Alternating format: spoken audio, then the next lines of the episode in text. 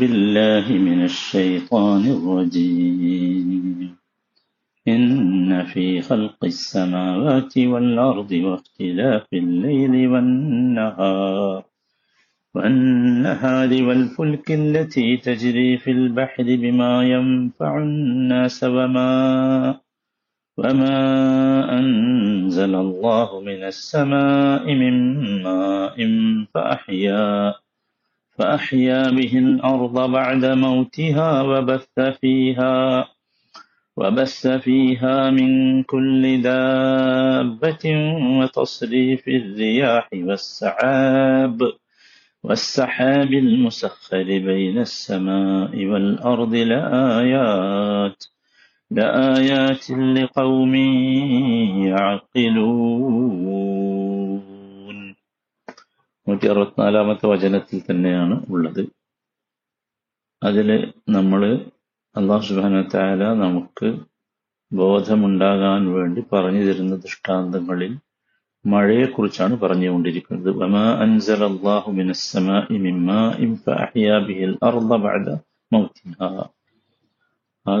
നിന്ന് അള്ളാഹു മഴ ചുരുങ്ങി തന്നിട്ട് നിർജീവാവസ്ഥയ്ക്ക് ശേഷം ഭൂമിക്കത് മുഖേന ജീവൻ നൽകി. മഴയുടെ ഖുർആാനിന്റെ ഉദ്ദേശം. മഴയെക്കുറിച്ച് പരാമർശിക്കാനുള്ള ഉദ്ദേശം. അല്ലെങ്കിൽ മഴ മനുഷ്യർക്ക് നൽകിയിട്ടുള്ളത് വെറും വെള്ളത്തിന് വേണ്ടി മാത്രമല്ല എന്നും വളരെ കടുപ്പമുള്ള ചില വിഷയങ്ങൾ നമ്മൾ ഗൗരവത്തിൽ പഠിപ്പിക്കാൻ വേണ്ടിയാണ് എന്ന് പറഞ്ഞു. അതിൽപ്പെട്ട ഒരു വിഷയമാണ് നമ്മൾ പറഞ്ഞത് പുനരുജ്ജീവിതം. ജീവിതം മരണം പുനരുദ്ധാനം. ആ പുനരുദ്ധാനം മഴയെക്കുറിച്ച് പരാമർശിച്ചുകൊണ്ട് അള്ളാഹു പഠിപ്പിച്ചു. മറ്റൊരു വലിയ വിഷയം അള്ളാഹു താല മഴയിലൂടെ നമ്മളെ പഠിപ്പിക്കുന്നത് ഈ ഐഹിക ജീവിതത്തിന്റെ നശ്വരതയെക്കുറിച്ചാണ്. അത് ഭയങ്കര അത്ഭുതകരമായാണ് അള്ളാഹു പറഞ്ഞു തന്നിട്ടുള്ളത്. അത് വല്ലാത്തൊരു അത്ഭുതമാണ്. അള്ളാഹു സുബാനുഹു താല സൂറത്തു ഹദീദിലൂടെയാണ് അത് പഠിപ്പിക്കുന്നത്. സൂറത്തു ഹദീദിലെ ഇരുപത് ഇരുപത്തൊന്ന് ആയത്തുകൾ യഥാർത്ഥത്തിൽ വല്ലാത്ത അത്ഭുതമുള്ളതാണ്. സൂറത്ത് ഹദീദിൽ അള്ളാഹു സുബാനുഹു താല ഇരുപതാമത്തെ ആയത്ത്. അതിൽ അള്ളാഹു പറയുന്നത് മഴയെക്കുറിച്ച് പരാമർശിച്ചുകൊണ്ട് പറയുന്നത് ഈ ദുനിയാവിലെ ജീവിതത്തെക്കുറിച്ചാണ്. അത് നമുക്കൊന്ന് പരിശോധിച്ച് നോക്കാം എന്താണ് അള്ളാഹു പറയുന്നത്. يعلموا أنما الحياة الدنيا لعب ولهو وزينة وزينة وتفاخر بينكم وتكاثر في الأموال والأولاد يعلموا നിങ്ങൾ അറിയണം എന്ത് അന്നമൽ ഹയാത്തു ദുനിയ ഇഹലോക ജീവിതം എന്ന് പറഞ്ഞാൽ ലായിബുൻ അത് കളിയാണ് വലഹുവൻ വിനോദമാണ് വസീനത്തുൻ അലങ്കാരമാണ്. വതഫാഹുറും ബൈനക്കും നിങ്ങൾ പരസ്പരം ദുരഭിമാനം നടിക്കലാണ്. വതക്കാസുറും ഫിൽ അംബാലി വൽ ഔലാദ് സ്വത്തുക്കളിലും സന്താനങ്ങളിലും പെരുപ്പം കാണിക്കലും. ഇത് മാത്രമാണ് ദുനിയാവ് എന്ന് ദുനിയാവിലെ ജീവിതത്തൊക്കെ അല്ലേ ഈ പറഞ്ഞതൊക്കെ അല്ലോ എന്നിട്ട് നോക്കൂ ശരിക്ക് ശ്രദ്ധിച്ചോ. കമസലി റൈസിൻ റൈസിനെ പോലെയാണ്. ഗൈസ് എന്താ നമ്മൾ നേരത്തെ പറഞ്ഞിട്ടുണ്ട് കേട്ടോ അത് ശ്രദ്ധിക്കണം. അതേ ഞാൻ റൈസ് എന്ന് പറയാൻ തന്നെ കാരണം അതാ നമ്മൾ മനസ്സിലാക്കാൻ വേണ്ടി മഴ എന്ന് പറയാം. കുഫാറ ആ മഴ മൂലമുണ്ടായ ചെടികൾ കർഷകരെ ആശ്ചര്യപ്പെടുത്തി കൗതുകപ്പെടുത്തി. അജബ. സുമ്മയഹീജു പിന്നീട് ആ കൗതുകപ്പെടുത്തി വിരിഞ്ഞു നിന്ന ആ സസ്യം അത് ഉണങ്ങി അതിന് ഉണക്കം ബാധിച്ചു.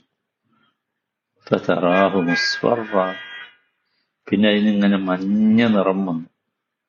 സുമയക്കൂനു ഹിത്താമ പിന്നീട് അത് തുരുമ്പായി മാറി. നോക്കൂ എത്ര മനോഹരമാണത്. എന്നിട്ടാണ് പറയുന്നത് വഫിൽ ആഖിറത്തി അദാബുൻ ഷദീദ്. വമഗ്ഫിറത്തും മിനല്ലാഹി വരിദ്വാൻ പരലോകത്ത് മോശമായ ആളുകൾക്ക് കഠിനമായ ശിക്ഷയുണ്ട്. നല്ല ആളുകൾക്ക് അള്ളാഹുവിന്റെ പക്കൽ നിന്നുള്ള പാപമോചനവും അള്ളാഹുവിന്റെ തൃപ്തിയുമുണ്ട്.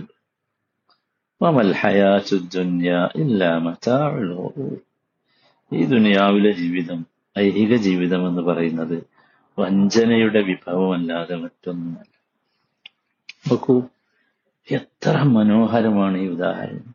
കമസലി ദുനിയാവിലെ ജീവിതം എന്ന് പറഞ്ഞാൽ ഒരു മഴ പോലെയാണ്. എന്താ മഴ പെയ്താൽ ഉണ്ടാകുക അജബൽ കുഫാർ നബാത്തുഹു. സസ്യങ്ങളൊക്കെ ചെടികളൊക്കെ മുളച്ചിങ്ങനെ പൊന്തി നിൽക്കുമ്പോ കർഷകന് വല്ലാത്ത ഇഷ്ടം തോന്നും കൗതുകം തോന്നും. പിന്നെ കുറച്ച് കഴിയുമ്പോ എന്താ അത് നിൽക്കോ അല്ലല്ലോ തുമ്മയഹീജു അത് നിൽക്കൂലല്ലോ സ്ഥിരമായി നിൽക്കോ ഒരു ചെടിയും സ്ഥിരമായി നിൽക്കൂല സുമ്മയഹീജു ഹെയ്ജു എന്നിട്ട് ഇതിന് ഉണക്കം ബാധിക്കും തറാഹു മുസ്ഫറ. പിന്നെ കുറച്ച് കഴിഞ്ഞ് അതിനെ നോക്കുമ്പോൾ നീ കാണുക അതിന് മഞ്ഞ നിറയിരിക്കും സുമയക്കൂന ഹത്താമ. പിന്നെ അത് വൈക്കോലായി ഉണ്ടാവും തുരുമ്പായിട്ടുണ്ടാവും. ഇതാണ് ദുനിയാവിലെ ജീവിതം. നമുക്ക് മഴ അള്ളാഹു സുബാനത്താൽ അതിനെ നന്നായി അറിഞ്ഞുകൊള്ളുക എന്ന് പറഞ്ഞുകൊണ്ട് പറഞ്ഞു തരുന്നത് അതിനു വേണ്ടിയാണ്. എന്നിട്ട് അവസാനം പറഞ്ഞതെന്താ? അമൽ ഹയാത്തു ദുനിയ ഇല്ല മറ്റാഴുൽ കുറു നിങ്ങൾ മനസ്സിലാക്കണം ഇതാണ് ഭൗതിക ജീവിതം എന്ന്. സുബ്ഹാനല്ലാഹ്. അപ്പൊ എന്താണ്? മഴ മുഖേന ഭൂമിയിൽ ഇടകലർന്ന് പൂത്തും തളിർത്തും കായ്ച്ചും നിൽക്കുന്ന സസ്യങ്ങൾ പെട്ടെന്ന് നശിച്ചു ഇതുപോലെയാണ് മനുഷ്യന്റെ ഐഹിക ജീവിതത്തിലെ ആനന്ദങ്ങളൊക്കെ ഞൊടിയിട കൊണ്ട് തകർന്നടിയും. അതാണ്. ഐഹിക ജീവിതത്തിന്റെ ആകത്തുക ഇതാണ് എന്നാണ് അള്ളാഹു സുബാൻ തല ഈ വചനത്തിലൂടെ നമ്മളെ മനസ്സിലാക്കി തരുന്നത്. സഹോദരന്മാരെ എല്ലാവരും ശ്രദ്ധിക്കുക. എന്താ വെച്ചാൽ ഇനി ഒരുപാട് ഉദാഹരണങ്ങളിലൂടെ മഴ അള്ളാഹു നമുക്ക് പറയും മഴയെ ഒരുപാട് കാര്യങ്ങൾക്ക് ഉദാഹരണമായി പറയുന്നുണ്ട്. ഞാൻ ഒന്ന് രണ്ട് ഉദാഹരണങ്ങൾ മാത്രം പറഞ്ഞു എന്നേ ഉള്ളൂ.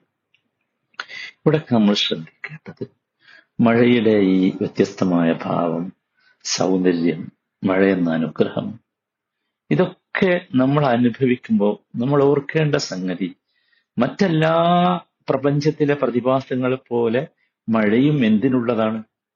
നമ്മളെ സൃഷ്ടിച്ച ഇത്ര മനോഹരമായ മഴയെ നമുക്ക് തന്ന ആ സൃഷ്ടാവിനെ കണ്ടെത്താനുള്ള ഉപാധിയാകണം എന്നാണ് അള്ളാഹു സുബ്ഹാനഹു വതആല നമ്മളോട് പഠിപ്പിക്കുന്നത്. അതാണ് നമ്മളൊക്കെ ഓർക്കേണ്ട പ്രധാനപ്പെട്ട ഒരു വിഷയം. അത് ഓർത്തു വെച്ചാലാണ് നമുക്ക് യഥാർത്ഥത്തിൽ ഇവിടെ സമാധാനമുണ്ട്. കഴിഞ്ഞ ദിവസം ഈ ഖുർആാനും മഴവെള്ളവും തമ്മിൽ ബന്ധപ്പെടുത്തിക്കൊണ്ട് ഒരു പ്രിയപ്പെട്ട സുഹൃത്ത് അദ്ദേഹം ധാരാളമായി ഖുർആാനിനെ തദപ്പുർ ചെയ്യുന്ന ഒരു മഹൽ വ്യക്തിയാണ്. അള്ളാഹു അദ്ദേഹത്തിന് കൂടുതൽ തദപ്പുർ ചെയ്യാനും ചിന്തകൾ പങ്കുവെക്കാനുമുള്ള തോഫിക്ക് നൽകുമാറാവട്ടെ. അദ്ദേഹം പങ്കുവച്ച ചില ചിന്തകൾ നിങ്ങൾ കൂടി അറിയണം എന്ന് എനിക്ക് തോന്നുന്നു. ഖുർആാനും മഴവെള്ളവും തമ്മിലുള്ള ബന്ധം വിലയിരുത്തിയപ്പോൾ ഒരുപാട് ബന്ധങ്ങൾ സുഹാനുള്ള ഖുർആാനും മഴവെള്ളവും തമ്മിലുണ്ട്. ഖുർആൻ ഒന്നാമത്തെ കാര്യം ഖുർആൻ ആത്മാവിനുള്ള അനുഗ്രഹമാണ്. മഴവെള്ളമാകട്ടെ നമ്മുടെ ഭൗതിക ജീവിതത്തിന് ശരീരത്തിന് ഉള്ള അനുഗ്രഹമാണ്. രണ്ടാമതായി ഖുർആൻ പരിശുദ്ധമാണ്. മഴവെള്ളവും പരമപരിശുദ്ധമാണ്. മൂന്നാമതായി ഖുർആൻ ഇല്ലെങ്കിൽ ആത്മാവിന് ശിക്ഷണം ലഭിക്കുന്നില്ല. മഴവെള്ളമില്ലെങ്കിലോ നമുക്കറിയാം മനുഷ്യ ജീവിതം സാധ്യമല്ല. അല്ലേ? ആത്മാവിന്റെ ജീവിത ജീവിതം സാധ്യമാകണമെങ്കിൽ മനോഹരമാകണമെങ്കിൽ ഖുർആൻ ഉണ്ടാകണം. അതുപോലെയാണ് ഭൂമിയിലെ ജീവിതം സാധ്യമാകണമെങ്കിൽ മനോഹരമാണെങ്കിൽ മഴവെള്ളം ഉണ്ടാകണം. നാലാമതായി ഖുർആൻ വചനങ്ങളെ കൃത്രിമമായി സൃഷ്ടിക്കാൻ സാധിക്കില്ല. പലരും ശ്രമിച്ചു നോക്കിയല്ലോ എല്ലാവരും പരാജയപ്പെടുക ചെയ്തു അതുപോലെ തന്നെയാണ് മഴവെള്ളം. മഴവെള്ളം കൃത്രിമമായി മഴ കൃത്രിമമായി സൃഷ്ടിക്കാൻ സാധിക്കില്ല. ഒരു വെല്ലുവിളി എന്നുള്ള ഏറ്റെടുത്താൽ തന്നെയും അത് ഭയങ്കര എക്സ്പെൻസീവാണ് മാത്രമല്ല മഴവെള്ളത്തിന്റെ ഒരു ഗുണവും അതിനുണ്ടാവില്ല. മനസ്സിലായി? അതുമാത്രമല്ല ഇനി കൃത്രിമമായി മഴ പെയ്യണമെങ്കിൽ തന്നെ എന്ത് വേണം? മേഘം നാലാമതായി അഞ്ചാമതായി മാനസിക പ്രശ്നങ്ങൾക്ക് ഖുർആൻ ശമനം നൽകുന്നു. അല്ലെ? ഖുർആൻ പാരായണം ശമനം നൽകും ഇതുപോലെയാണ് വെള്ളം പലതിനും ശമനമാണ്. ഭക്ഷണം തൊണ്ടയിൽ കുടുങ്ങിയ വയറ്റിൽ കുടുങ്ങി വായു പ്രശ്നമുണ്ടായാൽ ദഹന പ്രശ്നമുണ്ടായാൽ തലവേദന ഉണ്ടായാൽ നമ്മൾ പറയില്ലേ കുറച്ച് വെള്ളം കുടിക്കുക വെള്ളം ആവശ്യകമാണ് ശമനമാണ്. ആറാമതായി ആരോഗ്യമുള്ള മനസ്സിന് ദിവസവും ഖുർആൻ പാരായണം നിർബന്ധമാണ്. നാൽപ്പത് ദിവസങ്ങൾക്കുള്ളിൽ ആവർത്തി തീർക്കുക എന്നതാണ് ഈമാനുള്ള ഒരു മനുഷ്യന്റെ ജീവിതമെന്ന് പറയുന്നത്. അവന്റെ ഈമാനിക ആരോഗ്യം ആരോഗ്യമുള്ള ശരീരത്തിനോ ദിവസവും വെള്ളം കുടിക്കണം. ആരോഗ്യമുള്ള മനസ്സിന് ദിവസവും ഖുർആൻ പാരായണം ചെയ്യണം എന്നതുപോലെ ആരോഗ്യമുള്ള ശരീരത്തിന് ദിവസവും വെള്ളം കുടി നിർബന്ധമാണ് ഏഴാമത്തെ കാര്യം ഖുർആൻ പൊതു സ്വത്താണ് ആരുടേതെങ്കിലുമാണ് എന്ന് പറഞ്ഞുകൂടാ. അതുപോലെ തന്നെ മഴവെള്ളവും അത് പൊതു സ്വത്താണ് എട്ടാമത്തെ കാര്യം ഖുർആാനിന്റെ പ്രധാന കർത്തവ്യം ശുദ്ധീകരണം അള്ളാഹുവിനെ കുറിച്ചുള്ള സ്മരണ നിലനിർത്തലാണ് ദിക്കറാണ് ദിക്കറിലൂടെയുള്ള ശുദ്ധീകരണം. മഴവെള്ളവും അങ്ങനെ തന്നെയല്ലേ? മഴവെള്ളം മനുഷ്യനെ ശുദ്ധീകരിക്കും ചുറ്റുപാടുകളെ ശുദ്ധീകരിക്കും മനുഷ്യനെ മാത്രമല്ല മുഴുവൻ ജീവജാലങ്ങളെയും ശുദ്ധീകരിക്കും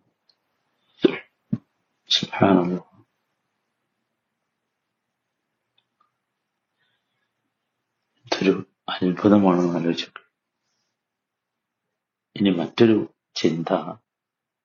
ശരീരഭാരത്തിലെ സിംഹഭാഗവും വെള്ളമാണ്. അല്ലെ? വെള്ളം മൂലമാണ് അല്ലെങ്കിൽ ആത്മാവിന്റെ സിംഹഭാഗവും എന്താകണം? ഖുർആനാകണം. നോക്കൂ എത്ര എന്തൊരു അത്ഭുതമാണ്. സഹോദരങ്ങൾ ഇനിയും ചിന്തിക്കുക. ഖുർആാനും മഴവെള്ളവും തുമ്പിലുള്ള ഈ പാരസ്പര്യം എത്ര മനോഹരമാണ്. അള്ളാഹു താല ചിന്തിക്കാനും ചിന്തിച്ചുൾക്കൊള്ളുവാനും നമുക്കൊക്കെ തോഫിക്ക് നൽകുമാറാകട്ടെ.